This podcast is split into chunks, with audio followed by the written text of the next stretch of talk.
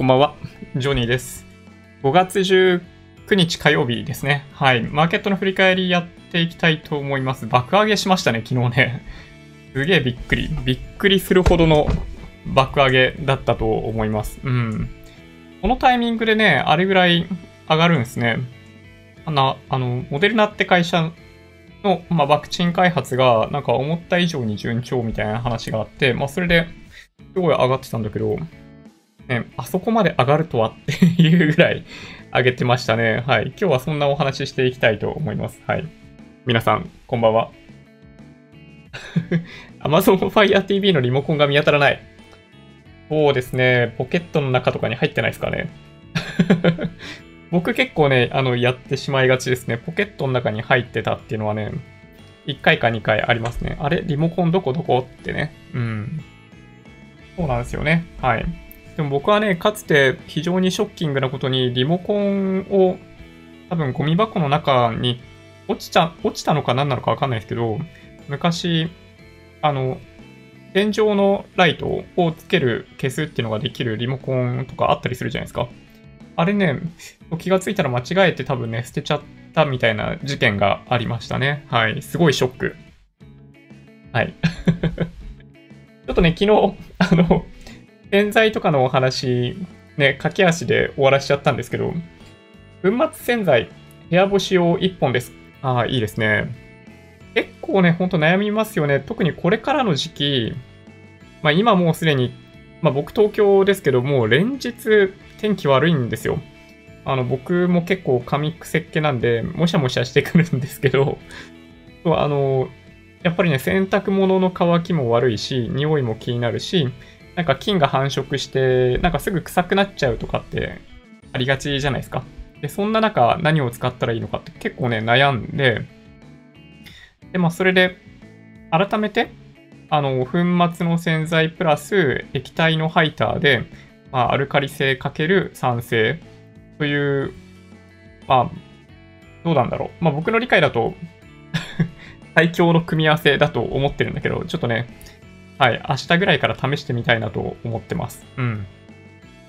ね、洗剤結構悩みますよね。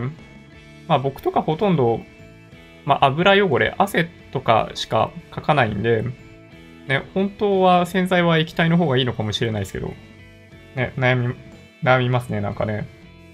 ポケットないな。後で ベッド周辺捜索。まあリモコンって必ずね、なくなりますよね。うん。そうそう、本当ね、面白いなって思います。ああいうの。必ずなくなるものの一つですね。うん。いや、ほんとね、洗剤ほどね、悩むものはないな。ちょっと後でその話しましょうか。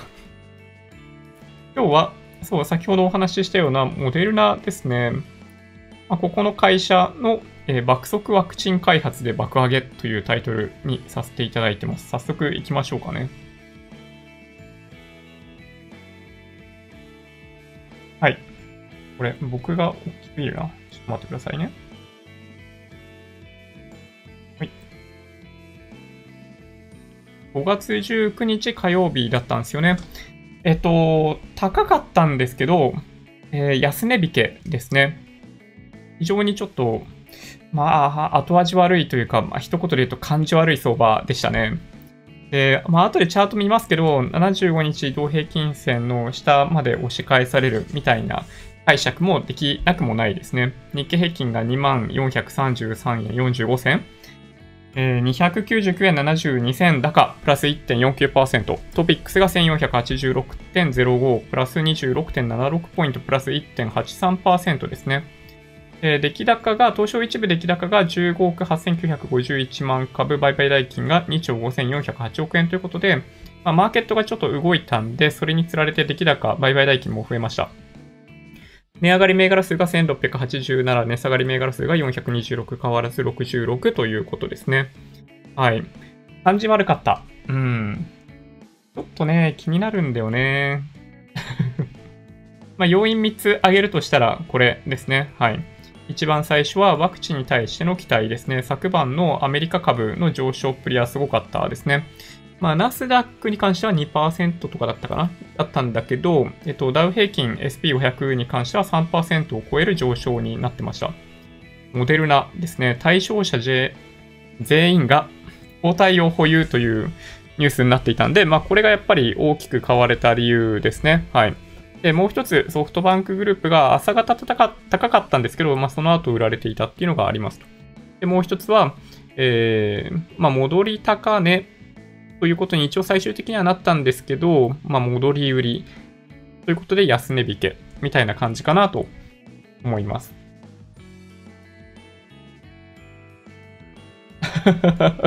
モデルナの話やめてくれ爆爆上げ前に売った。なるほど。いやー、ちょっとね、上げ方すごかったですね。ちょっとね、チャート、まあ、モデルナのチャートはちょっと後にして、えそれ以外のチャートを先に見ていきましょうかね。日経225は、まあ、こんな感じ。これ、移動平均線3本ついてますね。MA5、25、75ってなってる通り、まあ、5日線、25日線、75日移動平均線ということになってますと。うん。まあ、これがね、えっと、まあ、ちょっと感じ悪い、あの、上髭の長いチャートになってしまいましたね。うん。まあ、まあ、ただね、あの、終値ベースで見たときに直近の高値更新してるんで、まあ、そんな悲観的になる必要ないですけどね。あの、大体ね、チャートとか利用して、なんだ、買いだ、売りだっていう方、まあ、それなりにいらっしゃるんですけど、あの、最近は特にそういう傾向が効かないと思いますね。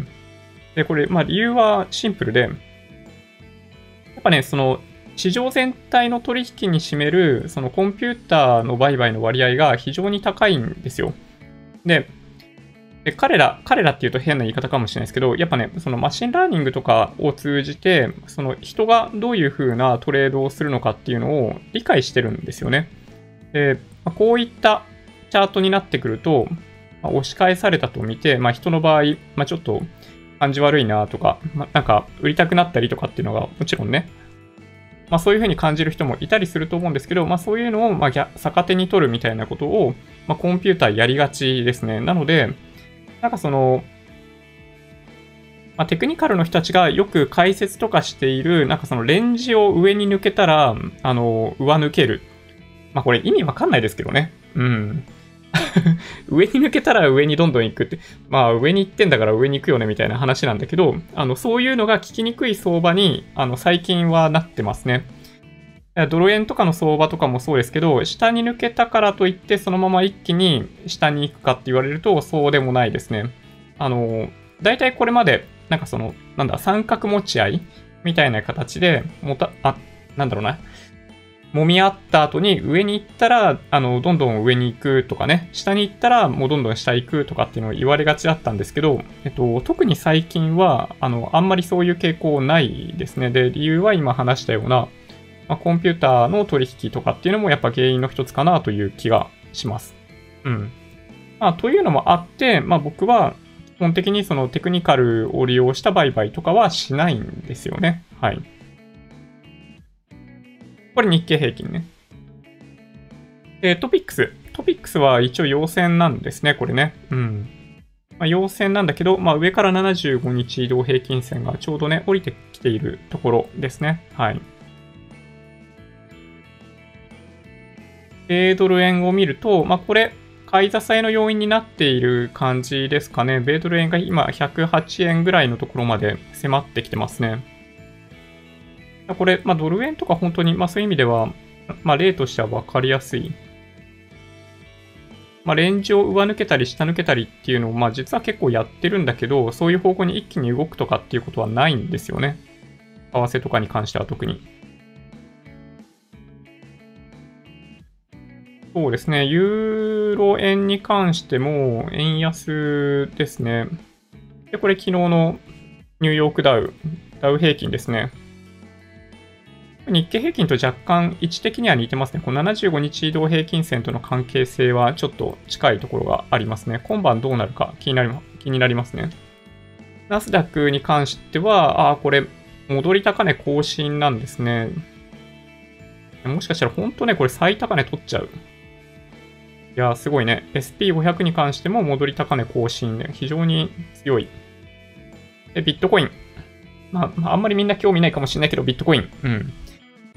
ビットコイン、まあ僕ちょこっと持ってるんで、ね、上がってくれると嬉しい ですね、純粋に。で、ボラティリティインデックス、VIX 指数は、えー、下ですね。そう、じりじり上がってきてくれてますね。はい。で、まあなんか結構き 昨日、あの、話題になっていたというか、あの、いろいろディスカッションになってましたけど、ゴールドに関しては、あの、まあ、この2日間ぐらいは落ち着いている感じですね。はい。で、オイルに関しては、比較的堅調ですね。こうやって見てみるとね。はい。まあ、オイルが上がってきているということも、やっぱその世界全体の株高というか、まあ、安心感を与える一つの要素になっているかなという気はします。うん。という感じでしょうかね。マーケットトの概要としてはそんな感じ。うん。結構ね、そう、洗剤、そう気になっちゃって、いろいろ試したんだけどね。そうなんだよな、悩ましい。九州は快晴です。羨ましい。東京はね、もう4日間ぐらいずっと続けてね、なんかじとって、まあ別に暑いわけじゃないんだけど、なんかね、あんまりいい天気とは言えないですね。お世辞にも言えない感じ。うん。ドラム型洗濯機で洗って乾燥自動で洗えば、匂いとは無縁、買ってよかった。なるほど、そうくるか。そうか、乾燥機付き、あの、ドラム型洗濯機を言ってしまえば、そういう問題は解決するってことですか？なるほどな。給付金もらったし、そういうのもありかな。ね。そうか。なるほどね。ズームといい、モデルナといい、なんでこうなるんや。いやー、ということは、うん。えっと、今、細川さん何を保有していらっしゃいますかね？はい。そうですね。あの、売ろうかなというタイミングで、あの、教えていただけると、すごい嬉しいです。はい。なぜか日産は含み益が出ている。なぜか いやー、面白いですね。HDV 買って、え、ETF デビューした。おー、おめでとうございます。なるほど。米ドル円調達して購入した感じですかね。いいですね。なんかね、そう。ちょっと面白いですよね。そうそう。はい。こんばんは。お邪魔します。いらっしゃいませ。あんなして株みたいなの？握り続けられる。浮力、弾力ない そうか、そうなんですね。ちょっとね、ちらっと見てみます？うん。えー、っとですね、モデルナのお話ちょっとしてみましょうか。これですね。モデルナインク。はい。mRNA1273 という名称が付けられている、まあ、なんだろうな。まあ、プロジェクトというか、まあ、ワクチンなんですけど、まあ、爆速ワクチン開発やろうとしてますね。彼らはガチで。うん。で、今回の、えー、なんだろうな、まあ、知見がどんなものだったかというと、18歳から55歳までの男女45人、28日間隔で2回ワクチンを投与。で、43日目、被験者全員から抗体保有確認。で、8人からは、まあこれ僕専門家じゃないんでよくわかんないですけどね、増殖を防ぐ、なんかより良いのかな？なんかね、中和抗体というものが、えー、検出されていると。で、投与量に応じて抗体も増えると。というのがあるんだけど、えっと、まあ、実はちょっとね、あのー、あんまり記事に書かれてなかったんですけど、投与された人のうち、あの、頭痛になったり、なんか微熱出たりみたいな人とかは、やっぱね、いたみたいですね。普通に感染した時の症状みたいなのが、あの、出てる人にはやっぱ出てるみたいですね。はい。まあ、ただ、そう、結果からすると全員が抗体持ってたりっていうのがあるんで、まあ、もしかしたら有力かもしれないということですね。で、第2段階の治験へと進めるそうです。で、今回45人になってるんですけど、第2段階では600人って書いてあったかな？うん。っていう内容で進めようとされているみたいですよ。うん。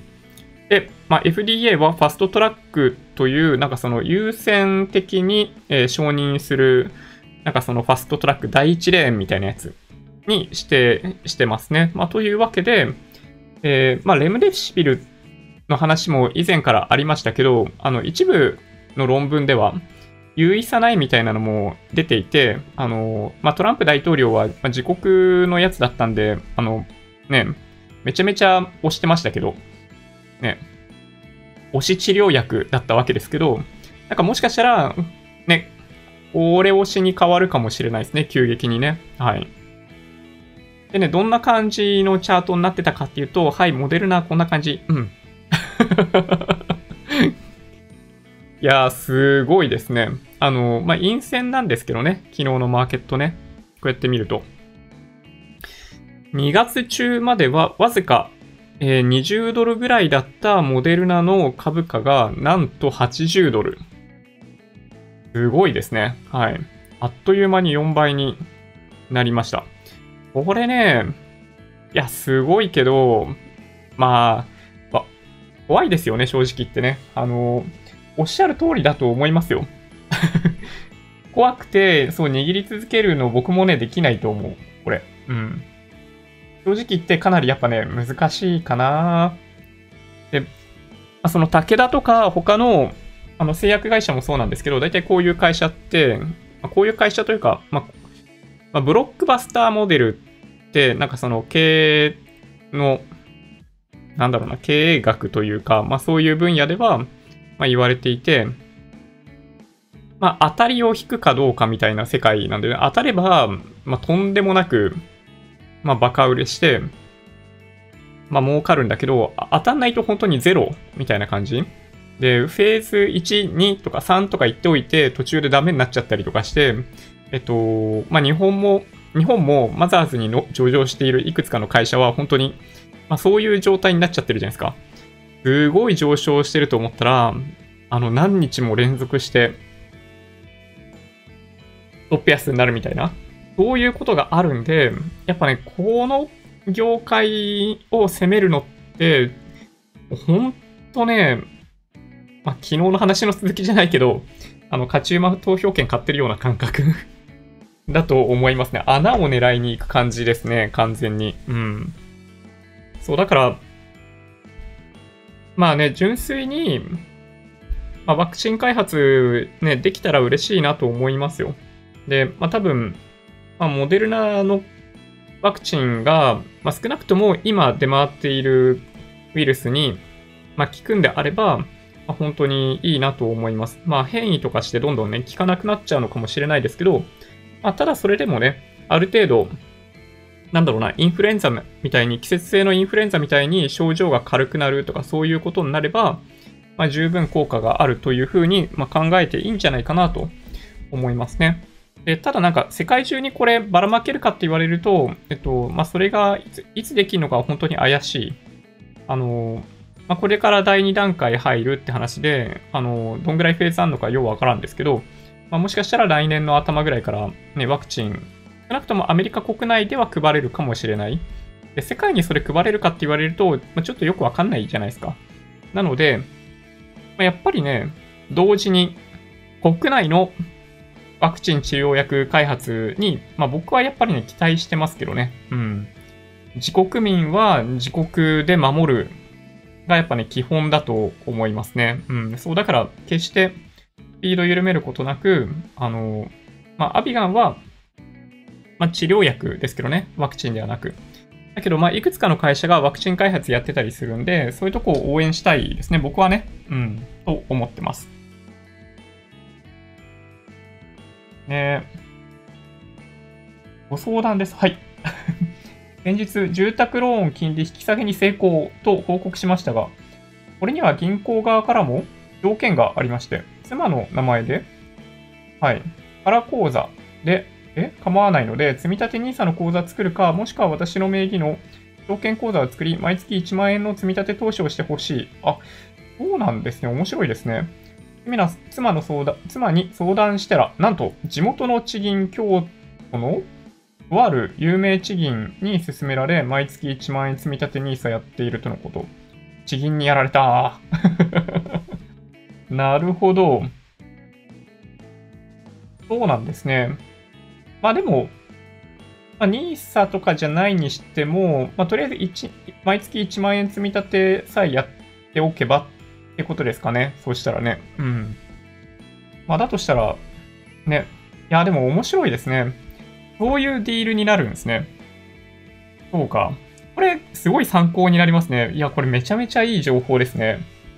いや、面白いな。銀行って、だから、そうか、結局、まあ、携帯屋さんとかと、まあ、似たような側面があって、まあ、1個契約取るごとに、なんだろうな、その、表現難しいんですけど、多分 LTV みたいなのがあって、その積立投資を設定してくれた人は、そのライフタイムバリューのことなんですけど、あの LTV って、生涯を通じてどれぐらいその銀行とか証券会社にその利益とか売り上げをもたらしてくれるのかっていう数字がきっとあるんですよね。で、まあ、それゆえにそれをお勧めしていって、あの十分に、まあ、それの制約があるんであれば、あの金利引き下げを応じても、あの結局トータルではむしろ銀行側が儲かるみたいな資産がきっとあるんでしょうね。きっとね。うん。あこれね、本当に、まあ面白くって、まあよく、まあオンライン上のサービスって、まあいろんな経営指標あるんですけど、なんかその、いわゆる CAC、カスタマーアクイジションコストって呼ばれているものがあって、それをこの今お話ししたライフタイムバリューの範囲内に収めて、あの、マーケティングを行う。初めての方にはいくら値引きをするとか、まあそういうのをやるんですよね、その範囲の中で。で、その範囲の中でやってる分には、基本的には、あの、会社としては儲かるという試算ができるみたいなのがあって、なんかその CAC、カスタマーアクイジションコストと LTV、ライフタイムバリューっていうのは、なんか経営指標として本当になんかよく利用されるやつですね。うん。まあ多分ね、そう、だから銀行も、あの、なんかその、なんだろうな。まあ、顧客の管理をしていて、その、例えば銀行口座作った段階で LTV いくら？で、証券口座作ると LTV がこれぐらい上がる。で、さらに積み立て投資をすると LTV これぐらい上がるみたいなのが、まあ、おそらく算出されていて、その範囲の中で、あの、いろんなことを推進してたりするのかな？と勝手に想像しました。うん。いやー、面白いですね。でもね。うん。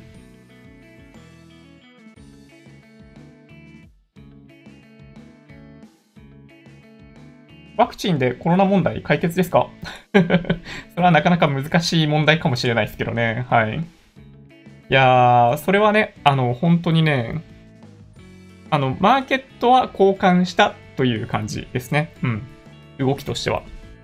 まあ、ただ、本当ね、行ったり来たり、あの、楽観的になって、悲観的になって、楽観的になって、悲観的になってっていうのを繰り返しながら、その、なんだろうな、株、簡単に言うと株価の着地点を探っているっていうのが、まあ、いつもマーケットの動きなので、まあ、たまたま昨日に関しては、このモデルナの楽観的、楽観的というわけではないんだけど、彼らが出したあのアナウンスによってマーケットはあのポジティブな動きをしただけといえばだけですね。はい、今の段階ではね。うん。最近乾燥機なしの洗濯機なんてあるの？ドラム式買わないといけないってことですよね。ドラム式高くないですか？ねえ。いやー、ねえ、高いですよね。まあでもなんかその、喧嘩をしなくなるっていう話は、まあ僕も聞いていて、ドラム式買うと家庭内で喧嘩がなくなるから、ドラム式すごいいいよって勧められてますね、僕もね。とある人から。そうか。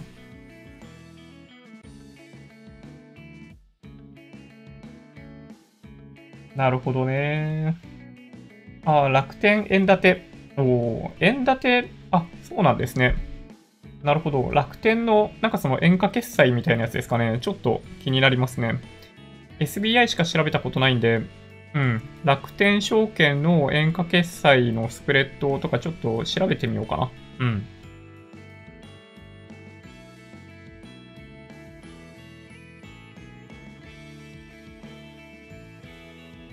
今朝のもうさて、モーニングサテライトですかね。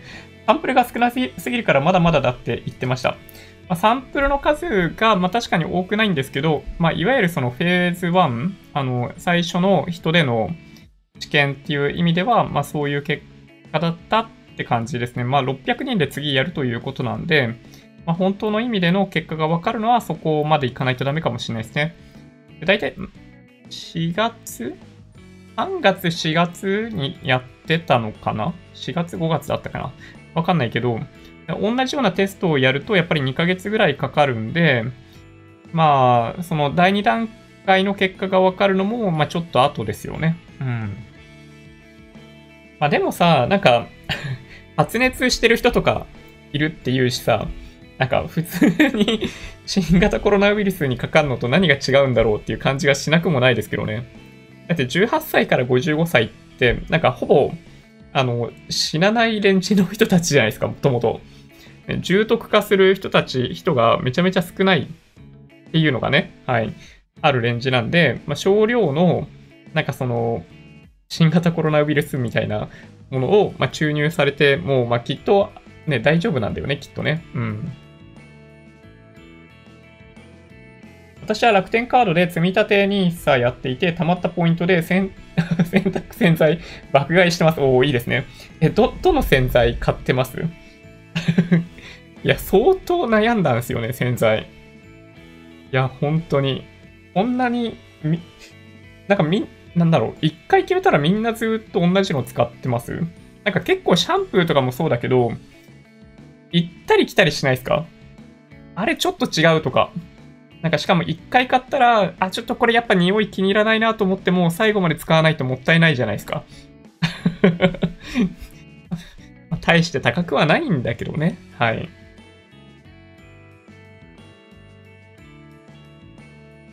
なるほどね。それで、うんうん、頑張り屋修二さん。私が融資を受けている銀行で1本積み立て投資をすることに。なるほど。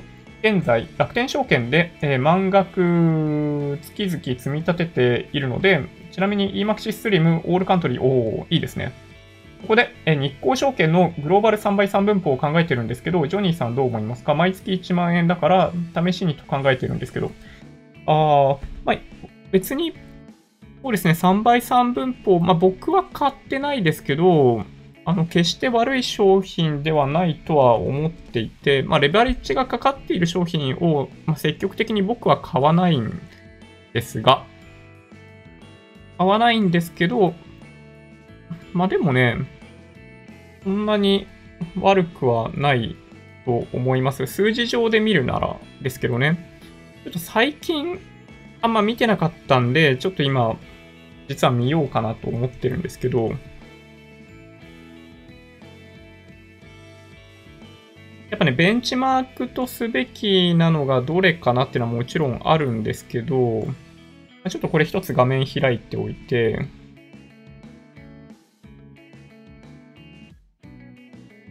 えっ、ー、とですね。3倍で調べたら出てくかな。れ出てこない。こうかなあった。これですよね。1年決済型。こう、日光グローバル3倍3分法アンドですね。はい。まあ、これ、あの、国債と株組み合わせている商品で、まあ、特にその債券の部分に関してレバレッジをかけてるような感じになってます。でこれの動きがどんぐらいかっていうのをちょっと見ていきましょうか。この騰落率のところを比較してみましょうか。オールカントリーで行ってみます。そしたら、なんかそれがいいかもしれないですね。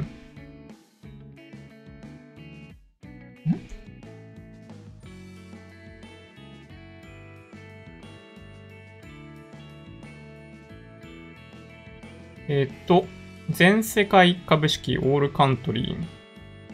まあ、オールカントリーと比べたらね、ちょっとさすがに、オールカントリーには辛いかもしれないですけど、これオールカントリーの方のデータですね。例えば1年前、1年前、えー、っと、オロちゃんの 前、3ヶ月前でいくと、まあ、こっち18.97%マイナスになってて、こっち20.6みたいな感じ。うん。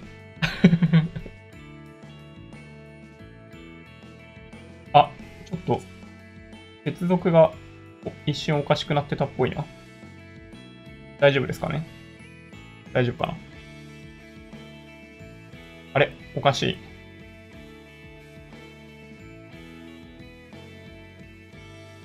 なんか、ちょっと不安定な感じがしますね。あー、でも大丈夫かな？はい。まあ、なので、えっと、まあ、この2つの商品で見比べている限りだと、まあ、そんなに、ま大きく変わらない感じがしますね。オールカントリーの方が、ま直近1年では、ま下落幅大きめですけど、どうでしょうね。まあ、ただ、直近の上昇相場ってところで行くならば、まあでも1.5%ぐらいしか違くないけどね。うん。まあみたいな感じですかね。まあ僕は、まあそんなにね、積極的に3倍3分法ファイファンドみたいなものを、まあ、買おうとしてはいないんで、おおすごいね、これ。オールカントリー。コロコロナの後、めちゃめちゃ買われてる。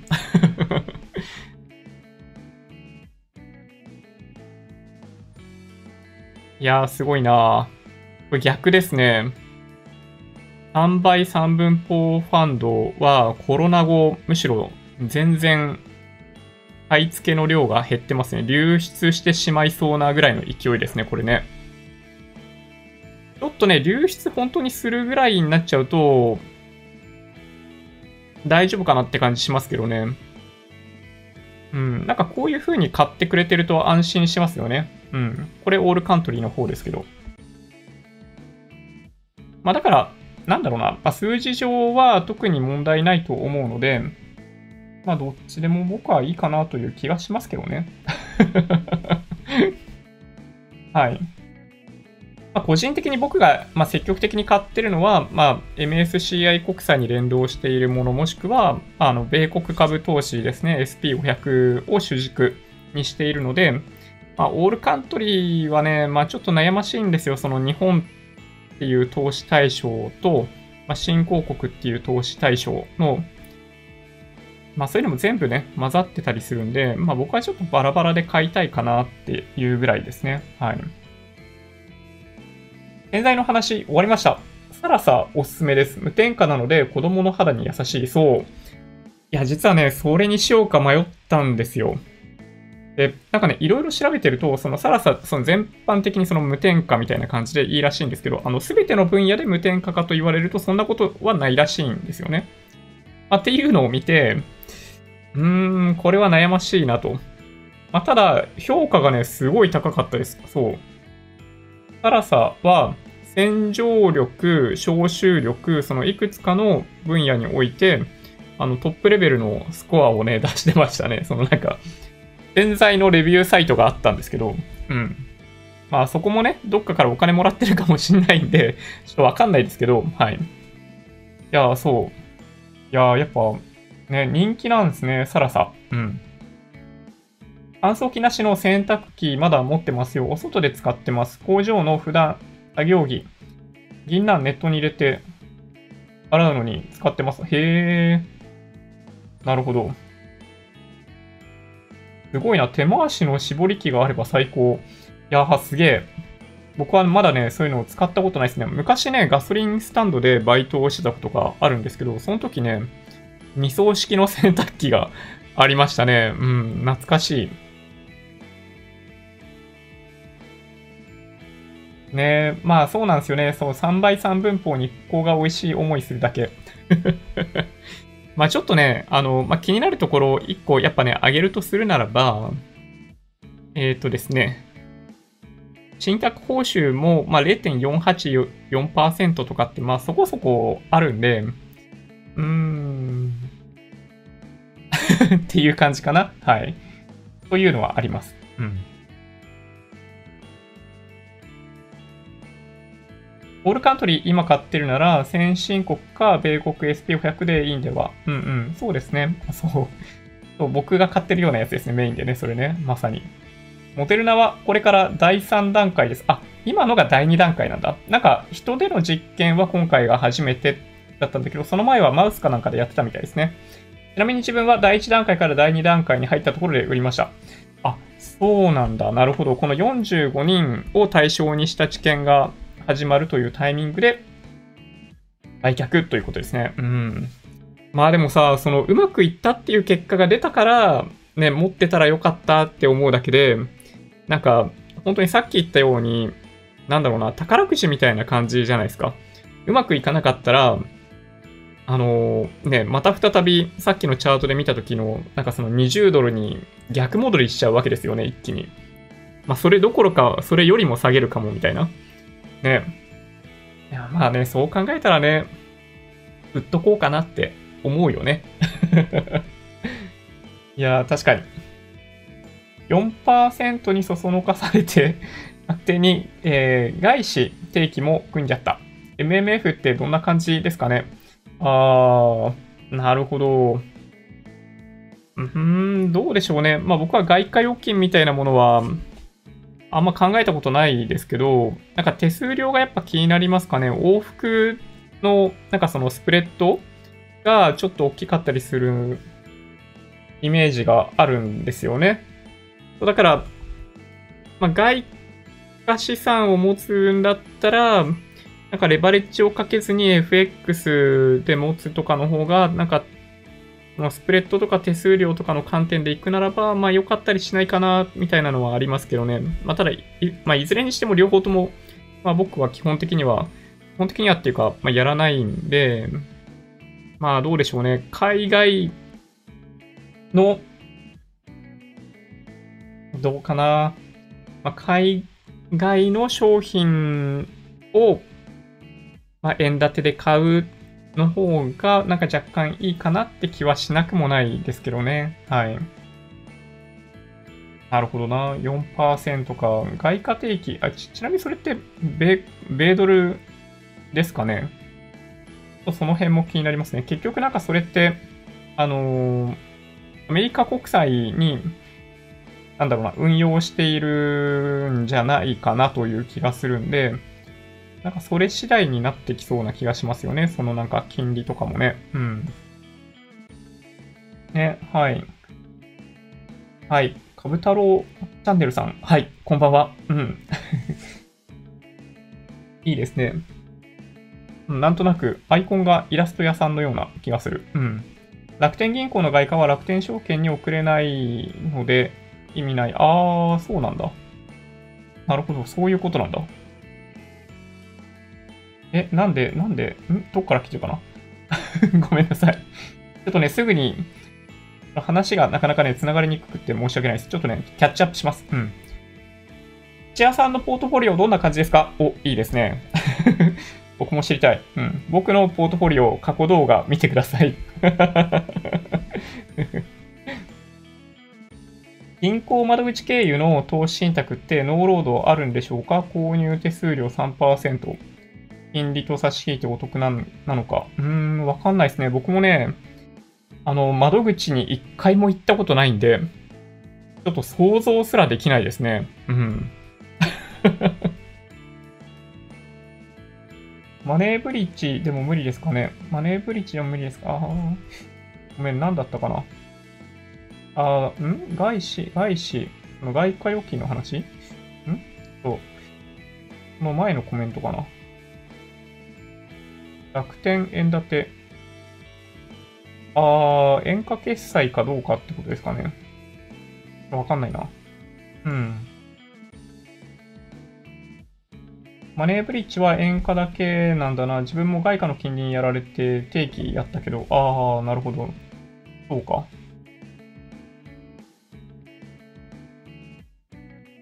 あー、これ洗濯機ですか？NAFD なるほどね。まあでもなんか、冷蔵庫買うしな洗濯機ね、古くないんですよ。そう、だから、ちょっとね、あの、まあ、原価償却しきれてないかな。そうですね。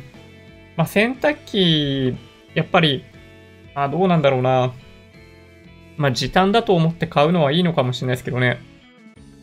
ちょっと悩ましいですね。うん。楽天証券円価決済25銭。あ、そうなんですね。なるほど。だいたい SBI と同じですかね。そうするとね。なるほど。この円安気配は、えー、何でしょうか。うん、確かにね。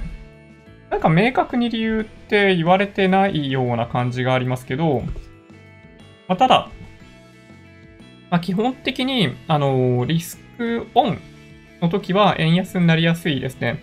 リスクオフで円高、リスクオンで円安っていうのは、まあ、動きやすい相場で、あとはトランプさんの発言もちょっと若干あったかもしれないですけどね。はい。まあ、トランプさんの発言ってでもなんか 当て、当てにならないって言ったらあれですけど、その、強いドルがいいんだって言ってみたり、あの、これ以上のドル高は許さんみたいなことを、あの、両方平気でね、朝礼誤解のごとく言うじゃないですか。だから、本当はね、あんま当てにならないんだけどね。うん。なるほどね。いや、面白い。トランプさん、抗マラリア薬飲んでるみたいだけど、相当危ないと思う。ああ、それって、トランプさんが前に進めてたんだけど、実際には、なんか、ね、あんまり良くないよって、いい結果出てないよって言われている薬だった気がしますよね、それね。そうそうそうそう。いや、飲んでるんですね、実際ね。なるほど。久留米さん、コメントありがとうございます。そうか。あんあんなね、高齢でね 無茶するよな、トランプさんもね。うん。なるほどな。しかも110円の時に外貨やったんで、今は107円損しかない。あー、なるほど。ちょっとね、うん、まあ僕は、まあ為替にあんまり興味がないんで、ね、そういうの一切やらないんですけど。なるほど。円で買えないと思って、ついでにやっちゃいました。うんうんうん。なるほど。銀行で外貨積み立てするなら SBI グループ以外全くダメ、ダメダメ。あ、そうなんだ。へえ。それって SBI グループの場合、SBI、ん？スミシン SBI ネット銀行のことですかね？それって。なのかな？で、それで、その資金を SBI 証券側に入れるとかそういうのが簡単にできるっていうところがメリットなのかな、もしかして。ね。縦型の洗濯機の乾燥機、性能が悪くてあまり使ってないです。シワだらけになっちゃう。今のは性能良くなったかな？ああ、確かに。洗濯機か。なんかこうやって言われると、なんか欲しくなってくるな、本当に。おちゃんの洗剤スレ、洗剤スレがあるんだ。テンプレが、えー、詳しくて一見の価値あり。なるほど。うちはそれを参考に価格と洗浄洗浄力からブルーダイヤってやつ使ってます。おいい情報ですね。ちょっとごちゃんの洗剤スレッド、これ必見ですね。もしかしてね。ありがとうございます。116ボトル目まで スレッド伸びてるね なるほどな洗濯機、洗濯機談義に付き合ってくれてありがとうございます。洗濯機面白いと思いますね。そう、やっぱりなんかね、まあ、見直された白物家電の一つですよね。うん。まあ、冷蔵庫にしても何にしてもね、高機能化すごくって、まあ、我が家の洗冷蔵庫は未だになんかその一人暮らし用みたいな冷蔵庫を使ってるんで、このタイミングでね、そう、買い替えようかなと思います。もう、十何年か使ってるかなもしかしたら13年ぐらい使ってるかもしれないですね、冷蔵庫ね。うん。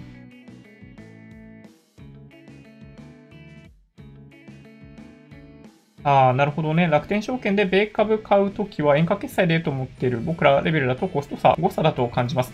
まあ確かにね、うん。まあ、全体の金額からすると、まあそんなでもない、ね、かもしれないですね。うん。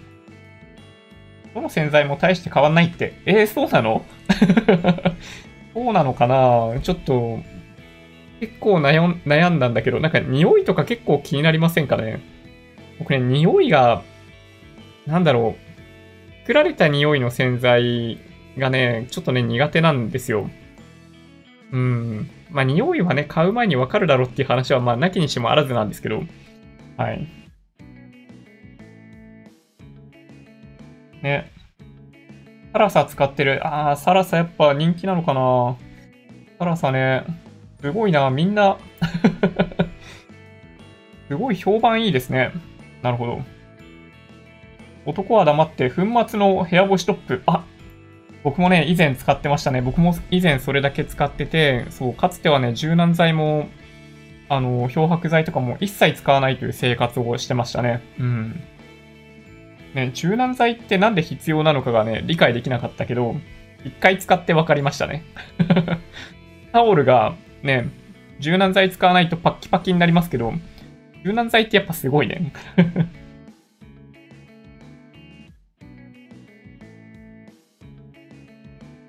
なるほどね。銀行用の、えー、偽金資産なんで、えー、レートは気にしてないですが、手数料とかいろいろめんどくさいけど、ETF 始めたかった。ああ、いいですね。ETF ね、そう、ちょっとね、楽しいんですよ、やってて。そう、だからね、あれハマるのすごいわかりますね。うん、やり始めると、そう、なんかちょっとやっただけで、あ、面白いなって思いました。うん。そうなんだよね。そう、海外 ETF、あれはね、きっとハマりますね。うん。洗剤より洗濯機の方が重要だと思う。あ、そうなの？そうか。EMAXI Slim、えー、SP500 サテライト3333円楽天で積み立てしてるけど、毎日トランプさんの発言に枕を高くして寝られないんです。まあ確かにね。いやー、それなんかわかりますね。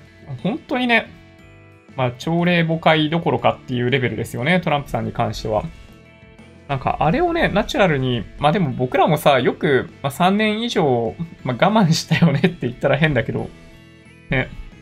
まあトランプさんだからっていうの半分、まあ共和党の大統領だったらあんなことするだろうなっていうのも、まあ半分ですよね。そういう意味でいくとね。うん。まあでも、まあ個人的には、まあオバマさんで、まあ、民主党政権2期続いたから、まあ、民主党政権にならなくて、まあ、良かったかなって僕は思いますけどね。個人的にはそういう思いあります。やっぱね、行ったり来たりしてくれる方が、まあ、健全かなと、まあ、僕は思いますね。日本でそれができないのがね、ちょっと残念なんですけどね。うん。二大政党制がちょっぴり羨ましい。うん。我が家はサラサ使い始めてから子供のあ発疹、良くなりました。あ、そうなんだ。効果あるんですね、やっぱりね。赤ちゃんには食器洗剤も赤ちゃん用みんな使ってますよ。ただ、えー、潔癖すぎるとアレルギーになりやすくなると言われたりもします。おー、難しいな、それ。なるほど。やりすぎは良くないということですね。うん。なるほどな。そうか、そうか。楽天証券は MMF から直接、えー、米株 ETF 買えるんで、配当や余ったドルの対比先に便利です。ああ、なるほどね。そうか、そうか。外貨預金とレバナシ FX で唯一外貨預金が良い点は、そのまま外国株債券買えるところ。ああ、なるほどね。確か、そうか。こういうメリットは確かにありそうですね。うん。今日はナスダックだけ優位な日ですね。ダウ優位な日は ナスダック低く、ナスダック優位な日はダウが低い。いや、ほんとそうですね。あの、まあ、だから今日トピックスの方が高かったんですよ。うん。SP500 の方が上昇率が高かったんで、日経平均よりもトピックスの方が上昇してたんですよね。はい。えー銀行がドル提供をしきりに進めてくる。銀行は持ってるけど、1ドルも入れてない。ああ、そうなんだ。まあ僕もね、口座あっても使ってないみたいなとこ結構ありますからね。銀行の投資信託は店頭とネットで手数料手数料が違うことがあります。それね、ちょっとね、あの、嫌ですよね。あの、目論見書に書いてあるところを見ていくと、販売会社によるよって結局書いてあるんですよね、大体ね。うん。なので、ほんとね、ちょっとね、気をつけた方がいいですね。オンライン上で見たときに、ノーロード、買い付け手数料無料ってなってても、意外とね、窓口とかだったりすると、そう、手数料かかったりみたいなことがね、あるらしいですね。うん。しょうがない。Google でも買うか。いいっすね。まあ、僕、僕、Google 好きですよ。うん。Google 好きですね。本当に重要な機能を抑えているのは、やっぱ、IT 企業の中では Google かなって気がしますね。うん。まあ、Facebook は Facebook ですごいなと思いますけどね。Facebook だって MAU がね、そう、10億人単位だよ。ねジョニーさんはそんな原価償却なんてすごいこと言わずに買っちゃおうよ。いや、確かになまあ、その、まあ、時短がどれだけできるかですよね。うん。それ次第で、まあ、買い替えちゃった方がむしろ経済的にも合理性があるということになると思うんで、シミュレーションやんないといけないかもしんないな。うん。ジンさんもトランプ発言に右往左往させられて 超怒ってた。ジンさんね、そうそう。ほんとね、ジンさんのチャンネル、ほんと見てて楽しいっすよね。うん。洗濯機は、えー、例年9月頃に新製品出るんで、型落ち品めちゃんこ安くなります。あ、そうなんだ。ちょっとじゃあタイミング見計らって、型落ちのやつ狙ってみようかな。ね。なんか、だってね、毎年毎年新機能が入ってるかって言われるとそんなことないっすもんね、基本的にね。うん。新生銀行投資信託外貨預金に進められた他の銀行よりマシだったが、ネット証券と比べれば金融商品が古すぎて使い物にならない。ならない。なるほど。そうでしたか？新生銀行ね。まあ昔僕もね、新生銀行を使ってたんだけどな。ジョニーさんのおっしゃる通り、住信 SBI から SBI 証券に簡単に送れるし、ドルの積み立てなら2000ですよね。そうそう、そうなんですよね。そう。コストがね、めちゃめちゃ安いですね。で、いつもキャンペーンとかやってて、あの、要するに、往路。往路と袋っていう考え方でいくと、往路はゼロっていうのがね、あるんですよ。住信 SBI に関しては。あれはすごいなと思いますね。まあもちろん最終的には円に戻さないといけないんで、まあ、全て0円で、あの手数料0円でいけるかって言われるとそんなことないんだけど、そう、でもね、2銭とか4銭とかそういうレベルですね。うん。私、ダウニーダメ。ああ、でもね、それわかります。ダダウニーの匂い、ね、苦手な人いらっしゃいますよね。あ僕もなんか、なんかダウニーの匂いわかるじゃないですか。だから、ね、ちょっとね、ダウニーはあんまり、そう、選択肢にはなんか入れたくないですね。という変な 強がりというか、なんというか、ね、なんかこだわりを持ってたい。こだわりを持ってる人だと思われたいみたいな感じかな。ちょっとね、はい。まあ、そういうこじらせ方みんなするじゃないですか。うん。ね。ヤシの実洗濯剤濃縮タイプとその柔軟剤、漂白剤はつけ置き効果高い。酸素系粉末のものを使ってます。ああ、なるほど。匂えば柔軟剤でどうにでもなるし、乾燥機使えば 匂いしなくなるよ。ああ、そうか、そうなのか。やっぱ乾燥機ってそういう意味もあるんですね。無添加は洗浄力弱そうな気がする。まあ確かに何かを犠牲にしている感じしますよね。今日は米国下げている。あ、そうなんだ。ちょっと気になる。米国株。なるほどね。米国、えー、ナスダック、マイナス 0.、あ、プラス0.4%。SP500 マイナス0.37%とかですね、今ね。はい。日本人としては悔しいけど、悔しいけど、米国、北米向けサムスンの洗濯機デザインがかっこいい。あ、そうなんだ。え、そういうのいいですね。うん。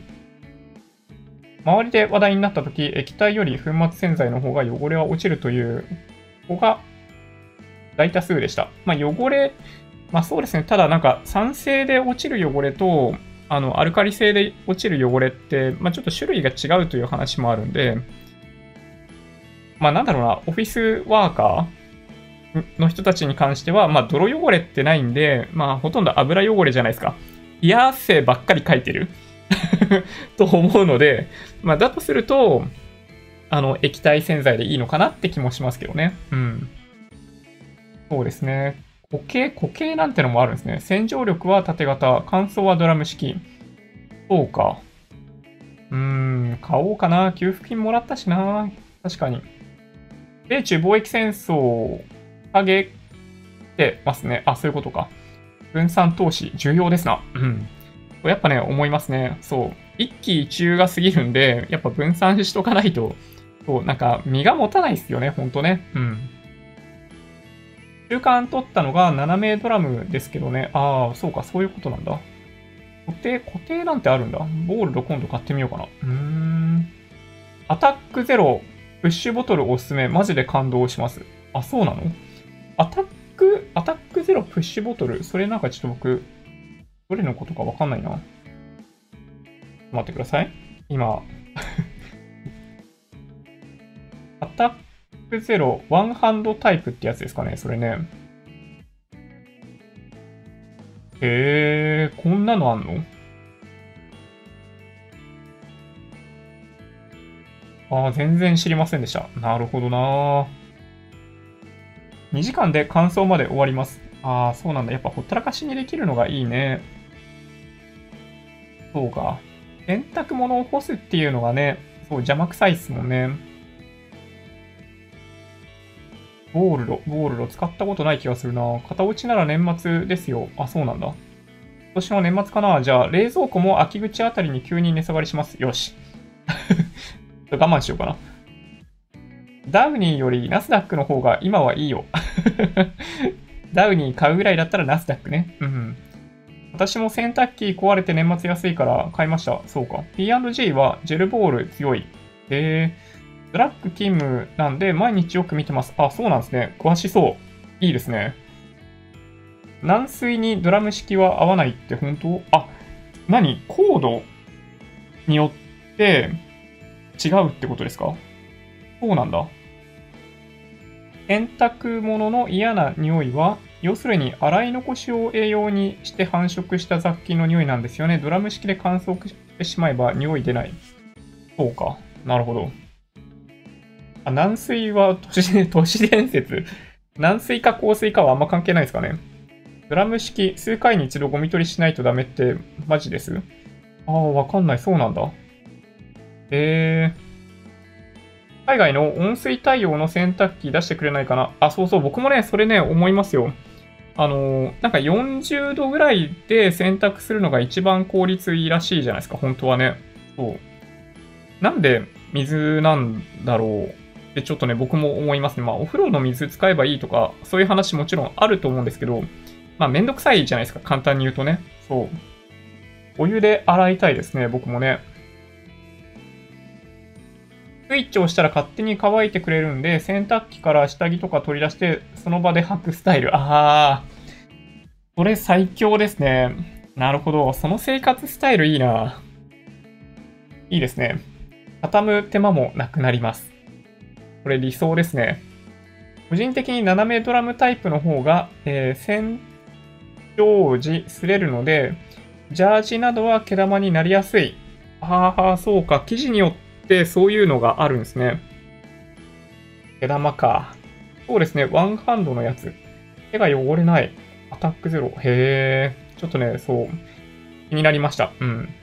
今日洗濯機の話でこんなに盛り上がるなんてすごい。いや、選択って本当にさ、調べれば調べるほど、まあ、答えがないというか、そういうとこ本当あって、まあ、僕が、だからこれからあの利用してみようと思っているのは、まあ、洗濯機買えないですよ。今のところは洗濯機買えないんで、あの、ここに書いてある通りのことなんですけど、まあ、粉末洗剤でアタックを入れて、あの液体洗剤というか、まあ、漂白剤として酸性のハイターを入れてあげる。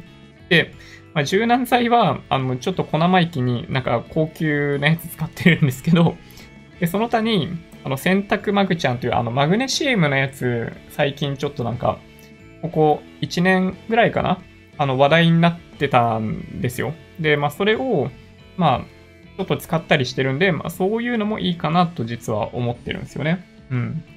なので、まあ、ちょっとね、まあ、この組み合わせでしばらくやってみたいなと思うんだけど、そう、あんまりもし、皆さんがおっしゃるように、なんだ？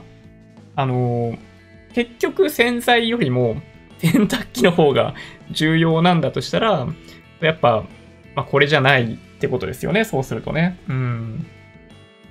肌のやつ温水もできる。あ、そうなの？なんか追い込まれてますよね。僕ね、完全にね。へえー。あ、頑張り屋さん、修二さん。これね、皆さん気になりますね。今回は住宅ローン金利引き下げの交換条件なので、泣く泣く銀行窓口ということで、そして辛いのが SP500 見当たりません。仕方がないので、えー、積立 NISA 対応商品の中から選ぶことに。この中でグローバル3倍3分法がまだベター。あ、そういうことなんですね。なるほど。まあ、確かに、まあ、さっき見たように、まあ、オールカントリーとそんなにパフォーマンスの違い出ていないといえば出てないんで、あの、直近の1年間で見ると、まあ、この後どうなるかはもちろんよくわかんないっちゃわかんないですけど、うん。まあ、決して悪い商品ではないかなとは思いますけどね。うん。まあ、それなりに人気が出ている、まあ、理由は、うん。まあ、特に過去1年、1、2年の間のパフォーマンスがそこそこ良かったということがあるかなという気はしますけどね。うん。なるほど。ああ、でもね、面白いですね。そういうディールが銀行とできるって素晴らしいですね。うん。そうか。土屋さん、買い替えるときに随分調べたから。なるほど。ビートウォッシュも温水できます。なるほど、そうなんだ。ただの、えー、キュ、キューブルっていうんですかね。乾燥がヒーター式なんで、おしゃれ着縮むので怖くて乾燥できません。ヒーター式より高いですが、ヒートポンプ式の方が省エネ。でも、えー、傷まない。なるほど。そうか。ヒーター式とポンプ式があるんですね。なるほどな洗濯機への給水口、お湯が出るのありますよ。うちはお湯出ます。あ、そうなの？なんか、それいいですね。うん。圧倒的にお湯で洗う方が、ね、汚れの落ち方がいいと思うんだけど。なるほど。まこなり社長もおすすめ、無駄な時間をゼロにするアイテム。ドラム式乾燥機付き洗濯機。あ、そうなんですね。いやー、みんな追い込むなー。なるほど。いいっすね。ティモティ等で古いのはタダで引き取ってもらって、あわよくば、えー、種銭になる。ああ、確かに。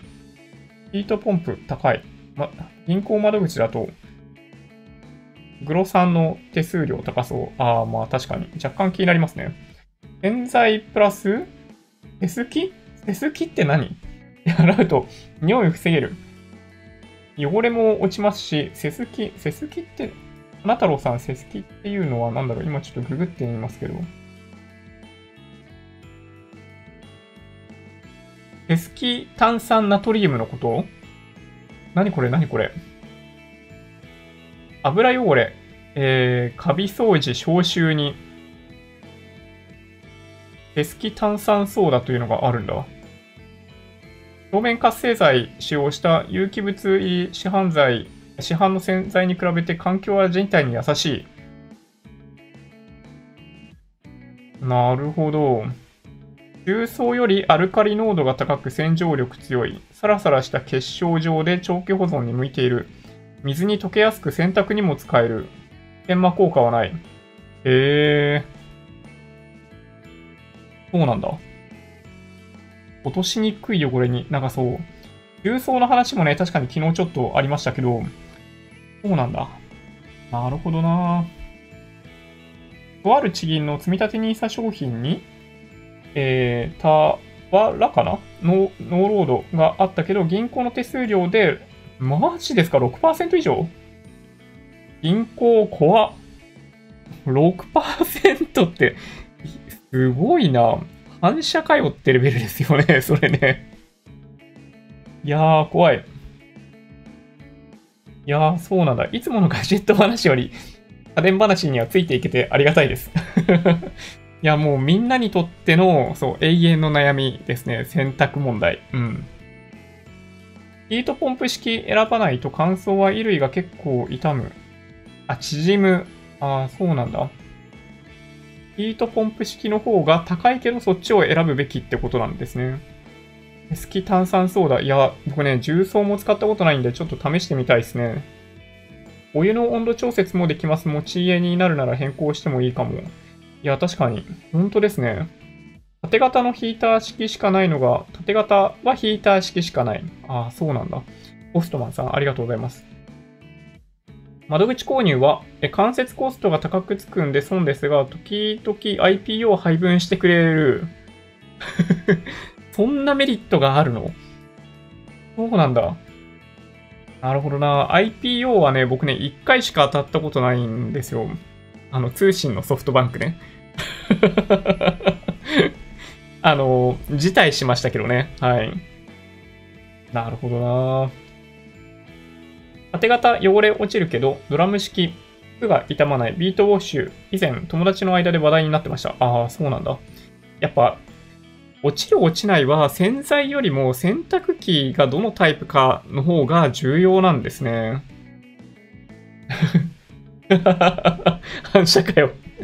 ついつい言っちゃいましたね。はい。6%はちょっとね、やりすぎでしょって思うんだけどな。ね。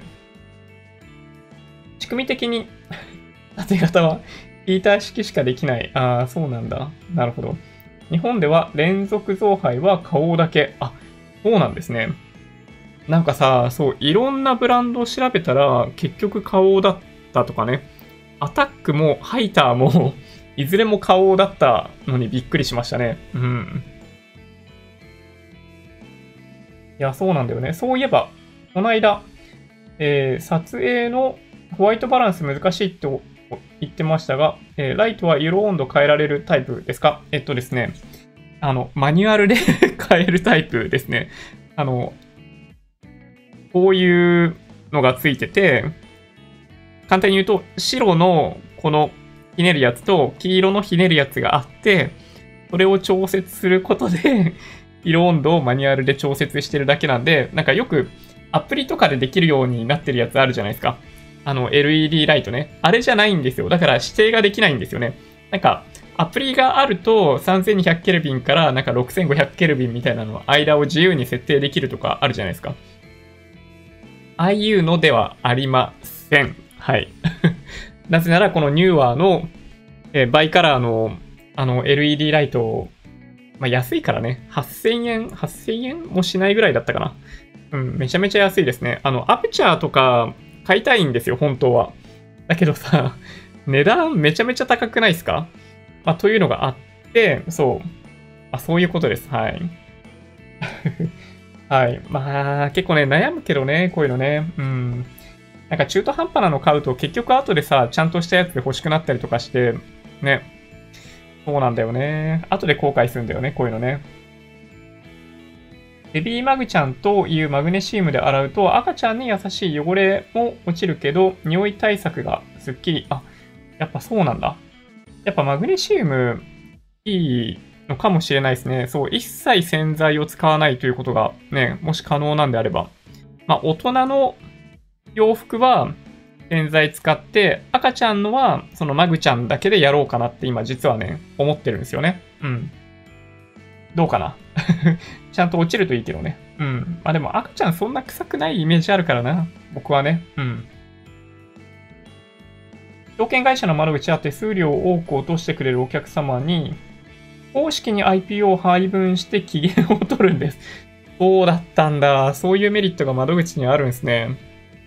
IPO ね、まあ、最近はなんかマーケットの状況が良くないんで、IPO を積極的にやりたいとは思わないですけど、ね、IPO 当たったら、あのー、ね、寄り付きで売るって、まあ、鉄板っちゃ鉄板じゃないですか。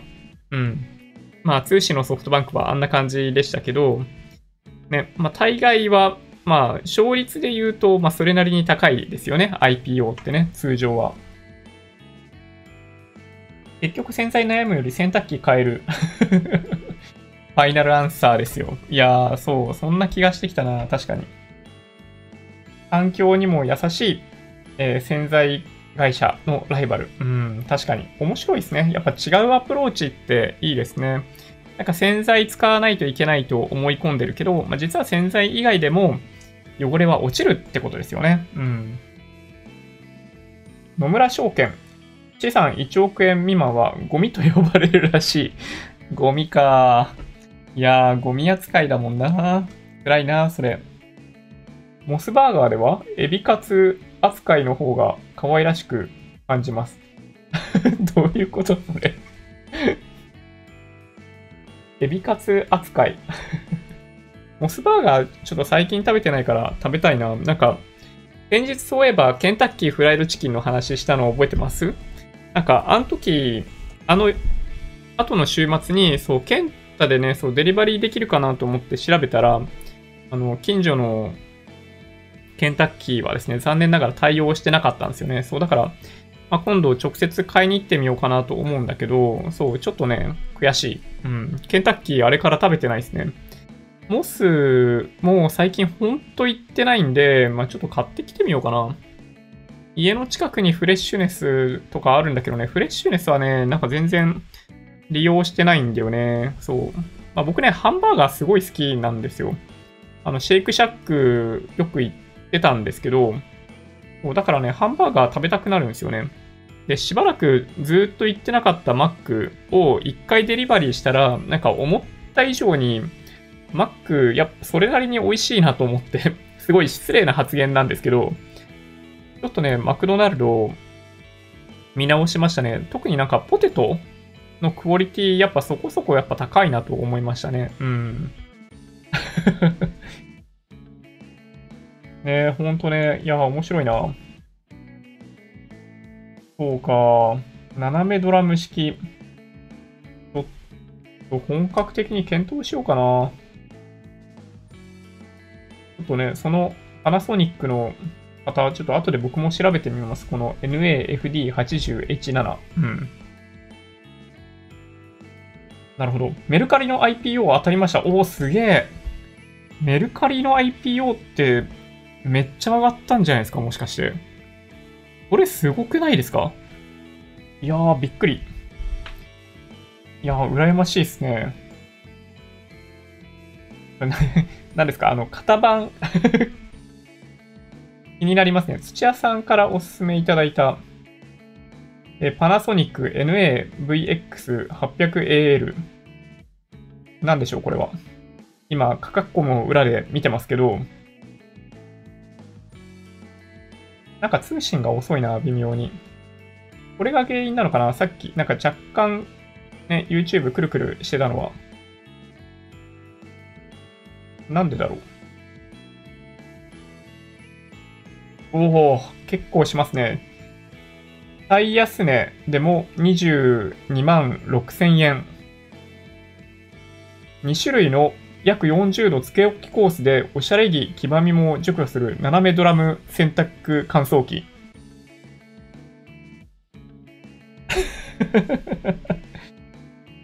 なるほど。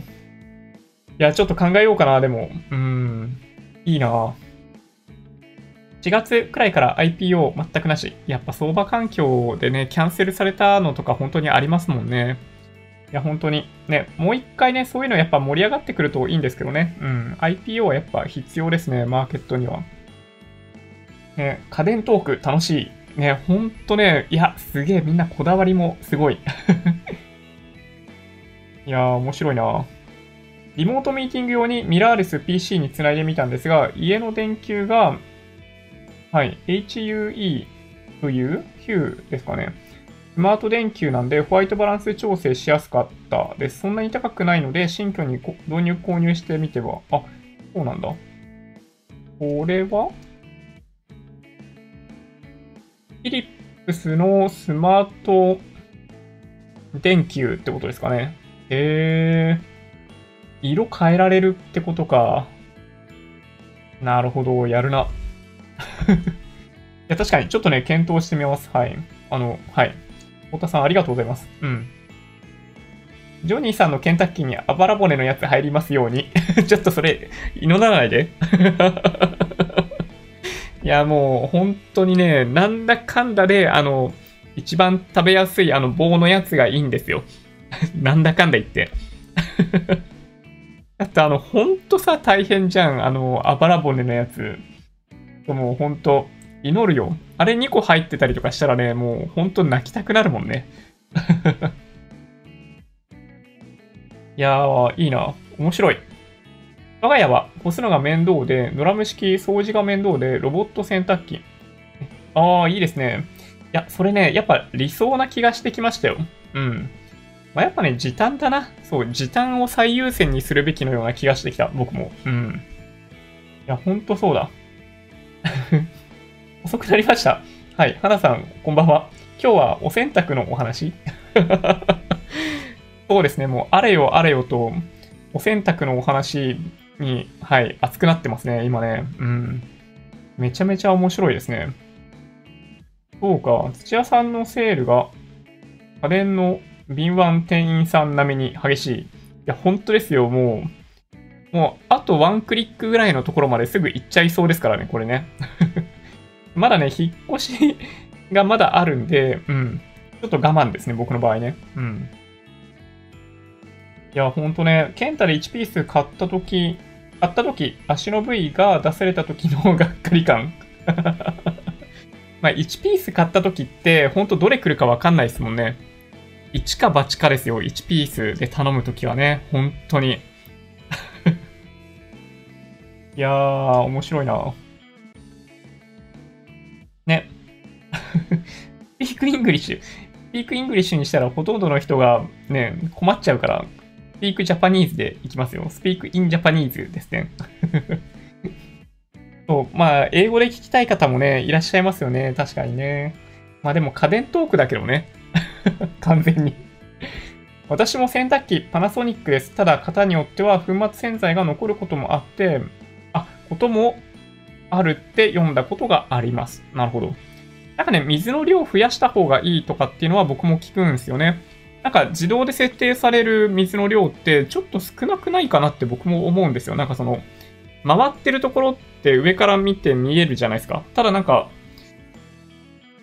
なんかひしめき合ってる状態になってないですか？大体いつも。なんか十分に水が足りてんのかどうか。まあもしかしたらあれが理想の量なのかもしれないですけどね。うん。あ、どのメーカーでもあるんだ。土屋さんのフォローが早い。最近欲しいのはネックスピーカー。あー。なるほど。まあね、あの、オンラインミーティングが、まあ僕も一日中続くみたいな生活をしてるんで、それわかりますね。耳につけてるのが若干辛くなってくるっていうのは僕もありますね。うん、まあわかります。うん、確かに。うちもパナで少し高いですが、NAVX900AL、それさっきのより数字が大きいやつですね。天井力40度、60度設定、先洗い、液晶画面すごい。なるほど。ヒロさん、それ、いいですね。これ、なんか、1個上のグレードなのかな？数字が大きいから、もしかしたら。いやほんとね、値段も、おう 最安値26万5千円。26万5千円か。散財としてはかなりでかいな。あ、でも散財じゃないよね。うん。あの、失言でした。散財ではない。うん。時間を買ってんだもんね。そうそう、そう考えないといけないね。10年間使い続けることを考えて、えっと、干すという時間が、まあ、だいたい10分かかるということを、まあ、だから2日に1回だとすると、まあ、年間でま200回選択するとして、200回かける10分だと2000分ああ、そうか。でもそう考えると、いや、むしろ買いか。全然買いのような気がしてきた。確かに。うん。なるほどな。ケンタッキーじゃないけど、家電、楽天市場でアイリス大山製品検討をしています。オーブンレンジ1万8000円ってことですか？そうなんだ。あ、でもね、確かにね、あのー、アイリス大山の製品結構評判いいですよね。そう、いろんな商品販売してて、まあ、僕もね、結構気になったのありますね。そう言われてみると。うん。ね。なるほどな電気屋ではむっちゃ値切りますけどね。すごそう。ちょっと、ついてきてもらっていいですかね。なるほどね。面白い。アイリス大山。シャープ、東芝、パナの早期退職者、家電を牽引している。あ、そういうことなんですね。道理でクオリティが高い。洗剤が粉末か液体かで水の量はカスタマイズしないと。あ、やっぱそうか。なるほどね。液体だったら少なめでも大丈夫ってことなんですね。今の洗濯機はエコモードが標準になってて、本当に水使わないけど、え、汚れが落ちないカスタム設定使わないとあかん。なるほど。そうか。そう、何でもお任せでいいと思っていたちょっと僕の考えはね、そう、直さないといけないですね。うん。なるほどね。洗濯容量の大きいやつ。パナソニックいいですよね。そう、みんな結構パナソニックなんですね。チャンネルでレビューして経費で落としましょう。それはね、えっと、理想なんですけど、それめちゃめちゃ理想なんですけど、えっと、現実的には実はですね、かなり難しいんですよ。家電って、あの、まあ、YouTube チャンネルで宣伝して、まあ、もちろんその収益化できる部分はできるんですけど、まあ、経費として落とせる部分って、そのチャンネルのために使ってる部分に関してなんですよね。だから例えば、1個携帯持ってて、その仕事用でも使ってる、プライベートでも使ってるっていうのがあったら、なんかその費用にできる部分って、その仕事用に使ってる部分だけなんですよ。毎月5000円携帯に払ってたとして、1日のうちどれぐらいをその携帯に仕事として使ってるかっていうのが分かってれば、その割合に応じて経費として計上できるんですよね。だからね、その洗濯機買っても 計上できる額はね、かなりちっちゃいんじゃないかなという気がします。うん。真面目すぎるかな。まあでもさ、後で、なんかさ、そう、なんか突っ込まれたら怒られるだろうから、そう、ちゃんとしときたいんだよね、そういうのね。うん。えー、まあでもね、そう、まあ旅うさぎさんのおっしゃる通りで、あの、まあもうちょっとレバレッジかけた方がいいんだろうなとは思ってます、実は。うん。あのー、まあいろんなコンテンツどんどんね、そう、出したいなと思ってます。うん。まあもしみんな見てくれるならね、はい。いいですね。本当にドラム式洗濯機は非常に楽になりますよ。奥様もにっこり守りたいその笑顔。やばいな。完全に、あのー、いや、そうだよね。間違いない。うん。いや、すげえ追い込まれてる気がしてきたな。チャンネル説明をマーケットの振り返り、使用ニュースの解説、選択の tips などをお届けしていますに変えないと。確かに。いや、本当だよね。うん。いや、そうそう、冒頭の発言がもうすでにね、チャンネルで話している内容とギャップがありすぎて、何の話してるんですかみたいな 感じになっちゃってるもんね、これね。うん。そうですね、子供できるし、洗濯機絶対買い替えでしょ。すげえ押してくる人がいるよ。アクアのスケルトン洗濯機いつ発売するんかな？めちゃくちゃかっこいい。あ、そうなんですね。こんなのあるんだ。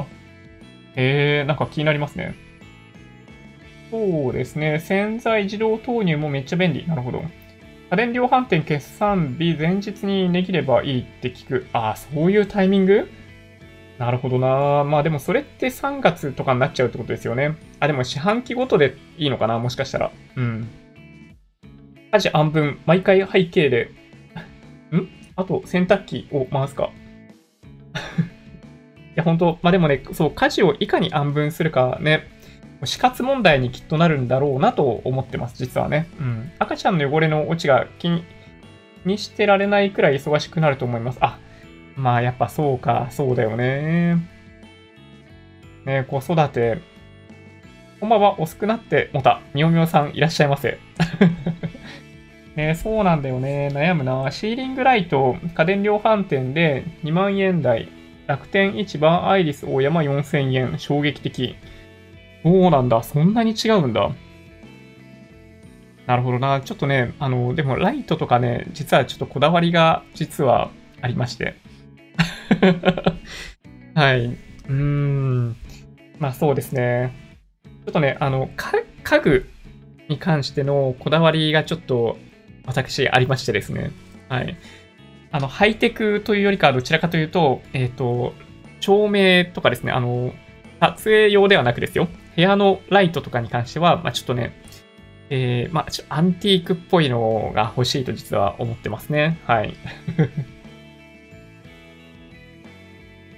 値引き率、店員さんの役職による、実家では必ず店長を呼んでた。ああ、そうなんだ。そろそろいい時間。ああ、土屋さん、ありがとうございます。本当だ。ガジェットのレビューとかやったら、企業から製品、ああ、対応してもらえる。そうなのかな。まあでもさ、その、ね。いや、ちょっとね、10万人目指してやんないといけないんだよね。だからね。そうそう。今の人数だからとか考えてたらいけないんだな。10万人であることを前提にコンテンツを考えるべきですよね。多分今見ていただいてる方たちって本当そういう意味では、まあ僕の投資以外のコンテンツとかも 結構知っているような気がするんで、ね。いや、そうだ。うん。今の状態をベースに考えるべきではないですよね。いや、ほんとそう。いや、ちょっとね、今刺激を受けました。うん。なるほどな選択の tips 吹きました選択の tips をお届けします ね、ドラム式壊れやすいとか、あ、そういうのあんの？ちょっと気になる。ユウ買っちゃいなよ。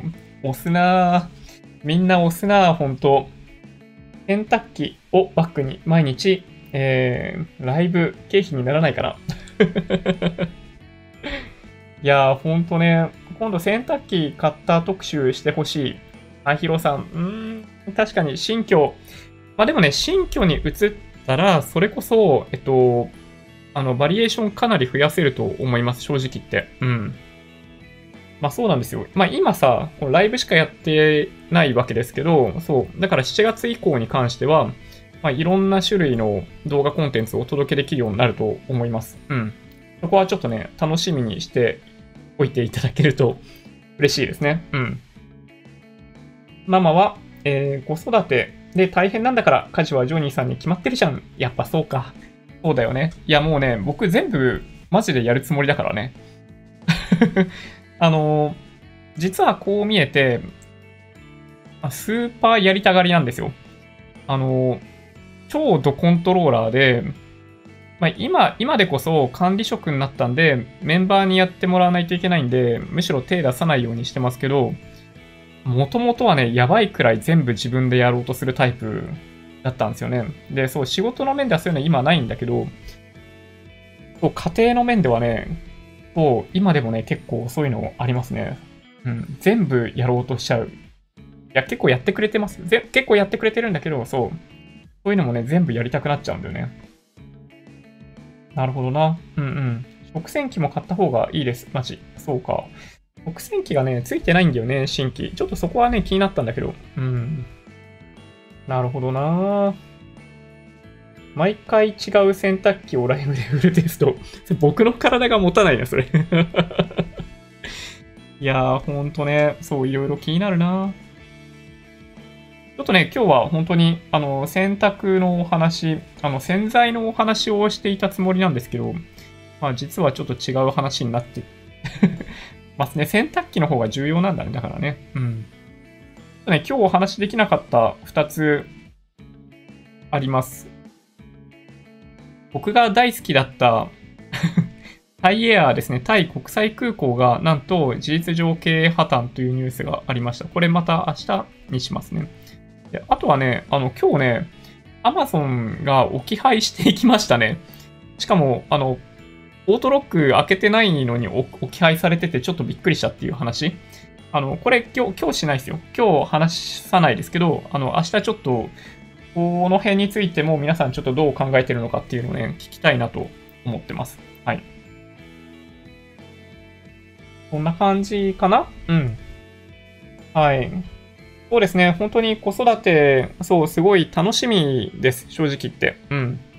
そう、いろんなことにチャレンジしたいと思ってます。もともと子供、まあ、まあ、人と、人との会話すら得意ではなかったぐらいなんで、子供の面倒をね、見んのとかすごい苦手なんですよ。なんか壊れちゃいそうだし、泣かれそうで怖いと思って、あの子供の、子供と遊ぶのとかすごい苦手なタイプなんですけど、そう、でもね、そう、今回はね、まあ、自分の子だとやっぱ全然話違うね、そういう意味だとね。うん。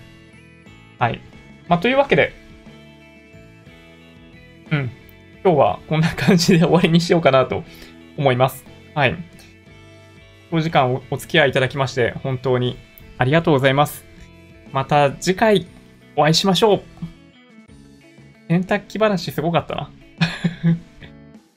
Twitter、Instagram のアカウントもあるんで、もしよろしければフォローお願いします。音声だけで大丈夫っていう方は、ポッドキャストもあるんで、そちらもサブスクライブお願いします。もし今回の動画が良かったって方は、高評価ボタンをお願いします。合わせてチャンネル登録していただけると嬉しいです。それでは、ご視聴ありがとうございました。バイバイ。